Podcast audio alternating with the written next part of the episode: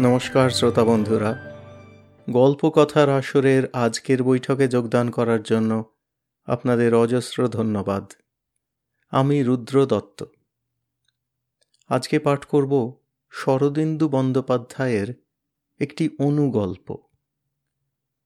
শরদিন্দু বন্দ্যোপাধ্যায়ের ঐতিহাসিক অতি প্রাকৃত রোমাঞ্চ বা রোমান্সের গল্প অনেক পড়েছি।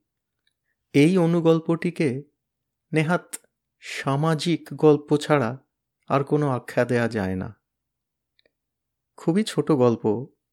একে অনুগল্প বলা খুবই সঙ্গত। কিন্তু উনিশশো ছেচল্লিশ সালে লেখা এই গল্পটির মধ্যে বাঙালি তথা মনুষ্য সমাজের শ্রেণি সচেতনতা বা ক্লাস ডিস্টিংশন নিয়ে যে তীর্যক মন্তব্যটি আছে তা আজকের যুগেও বেমানার নয়। আরম্ভ করছি আজকের ছোট্ট পাঠ। শরদিন্দু বন্দ্যোপাধ্যায়ের অনুগল্প, গেঁড়া।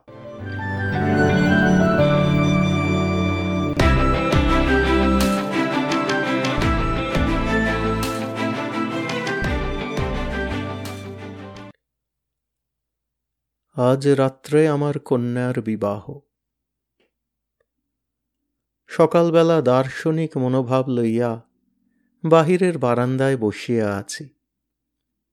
একটা নূতন সম্বন্ধের সূত্রপাত হইতে চলিয়াছে। মানুষের জীবনে নূতন নূতন সম্পর্কের বন্ধন ক্রমাগত বাড়িয়াই চলিতে থাকে। বাড়ি আত্মীয় কুটুম্বে ভরিয়া গিয়াছে। অসংখ্য ছোট ছোট ছেলে মেয়ে পিপিলিকার মতো চারিদিকে ছুটাছুটি করিয়া বেড়াইতেছে, কলহ করিতেছে, হাসিতেছে, কাঁদিতেছে, আছাড় খাইতেছে। ইহাদের সকলকে ভালো করিয়া চিনি না। আকাশে কাক চিল আমার বাড়িটাকেই লক্ষ্য করিয়া চারিদিকে উড়িয়া বেড়াইতেছে, কারণ তেতলার ছাদে রান্নার আয়োজন অভিয়ান বসিয়াছে। কলিকাতায় কাকচিলের সংখ্যা বড় কম নয়।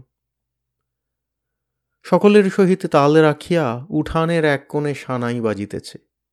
বাড়ি সরগরম। এখনও দু একজন আত্মীয় বন্ধু আসিয়া পৌঁছিতে বাকি আছে।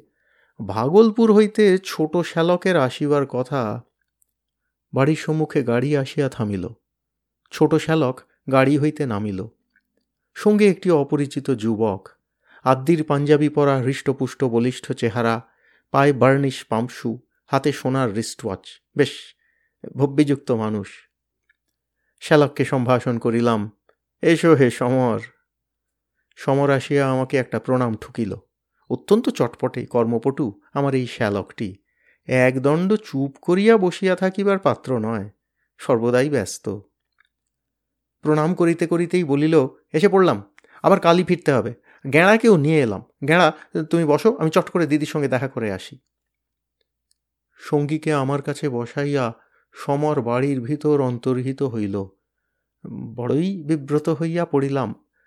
এই ভদ্র যুবকটির নাম গেঁড়া তাহাতে সন্দেহ নাই। সম্ভবত ভালো নাম একটা আছে, কিন্তু আমি তাহা জানি না। ইনি সমরের বন্ধু, সম্ভবত ধনী। ইহাকে কি বলিয়া সম্বোধন করিব? যা হোক শ্যালকের বন্ধু, আমার কন্যার বিবাহে আসিয়াছেন। আপ্যায়িত করিতে হইবে। বলিলাম, বড় খুশি হলাম। ভাগলপুরেই থাকা হয় বুঝি? আগে বাঙালি টলায়। গেঁড়ার গলার আওয়াজ ঘষা ঘষা যেন ধোঁয়ায় বন্ধ হইয়া গিয়াছে, কিন্তু তাহার কথার ভঙ্গির মধ্যে বেশ একটা তেজস্বিতা আছে। অস্বস্তি আরও বাড়িয়া গেল। যুবককে ঠিক কীভাবে গ্রহণ করিব, স্থির করিতে পারিতেছি না। সমকক্ষের মতো ব্যবহার করিব? না সম্মানিত ব্যক্তির মতো, অথবা স্নেহভাজন কনিষ্ঠের মতো। আপনি না তুমি? অবশ্য আমি তাহার চেয়ে বয়সে বড়, কিন্তু কেবলমাত্র বয়োজ্যেষ্ঠতার জোরে কাহাকেও তুমি বলা নিরাপদ নয়। তাহার পায়ের পাম্প ও হাতের রিস্টওয়াচ বেশ দামি বলিয়াই মনে হইতেছে। গেঁড়া নামটা এমন বেয়াড়া যে উহাকে মোলায়েম করিয়া আনাও একরকম অসম্ভব। অথচ গেঁড়া বলিতেও বাধিতেছে। মনে মনে কয়েকবার গেঁড়ু বাবু গেঁড়ু বাবু উচ্চারণ করিলাম, কিন্তু খুব শ্রুতিমধুর মনে হইল না। যুবক নাসিকার প্রান্তভাগ কয়েকবার কুঞ্চিত করিয়া হঠাৎ বলিল, ঘি পড়ছে ঘি পড়ছে! কণ্ঠস্বরে একটু অসন্তোষ প্রকাশ পাইল। আমি বলিলাম ছাদে ভিএন বসেছে কি না? আপনার নাক তো খুব তীক্ষ্ণ, গেঁড়ু বাবু, গেঁড়া গেঁড়া বাবু টাবু নয়, আমাকে সবাই গেঁড়া বলে ডাকে। বিশেষ বিচলিত হইয়া পড়িলাম। কি করা যায়? শেষ পর্যন্ত কি ভদ্রলোককে গেঁড়া বলিয়াই ডাকিতে হইবে? কিন্তু মনের ভিতর সায় পাইতেছি না যে। সমস্যা যখন এইরূপ সঙ্গীন হইয়া উঠিয়াছে, এমন সময় সমর ফিরিয়া আসিল। না না গেঁড়া, আর দেরি করো না। কাজ আরম্ভ করে দাও। তেতলার ছাদে ভিয়েন বসেছে, তুমি শটান সেখানে চলে যাও। দিদি সব ব্যবস্থা করে দেবেন। গেঁড়া চক্ষের নিমেষে পাঞ্জাবি পাম্পর ওয়াচ খুলিয়া তৈয়ার হইয়া দাঁড়াইল। সমর আমাকে লক্ষ্য করিয়া বলিল, খাজা তৈরি করার জন্য গেঁড়াকে নিয়ে এসছি। ও হলো ভাগলপুরের সেরা কারিগর। মুহূর্ত মধ্যে গেঁড়ার সহিত আমার সম্পর্ক সহজ ও সরল হইয়া গেল। তাহাকে গেঁড়া এবং তুমি বলিতে মনের মধ্যে আর কোনো দ্বিধা রহিল না। হাসিয়া বলিলাম, বেশ বেশ, তাহলে আর দেরি নয় গেঁড়া তুমি কাজে লেগে যাও। বিকেল থেকেই বড় বড় অতিথিরা আসতে আরম্ভ করবেন।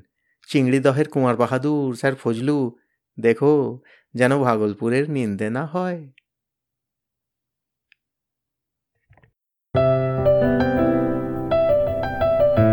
আপনাদের মতামত আমাদের জানাতে ভুলবেন না কিন্তু, শ্রোতা বন্ধুরা।